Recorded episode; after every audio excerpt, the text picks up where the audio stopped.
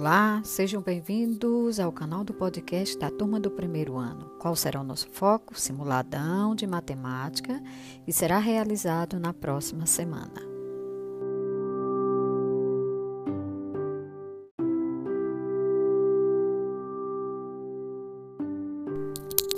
As funções são utilizadas na representação cotidiana de situações que envolvam valores constantes e variáveis, sempre colocando um valor em função do outro atentos ao que é uma função. Agora vamos ao problema, um probleminha básico para aquecer nossa semana. O preço de venda de um livro é de 25 reais a unidade. Sabendo que o custo de cada livro corresponde a um valor fixo de R$ 4,00 mais R$ 6,00 por unidade, Construa uma função capaz de determinar o lucro líquido, valor descontado das despesas, na venda de X livros e o lucro obtido na venda de 500 livros. Vamos lá?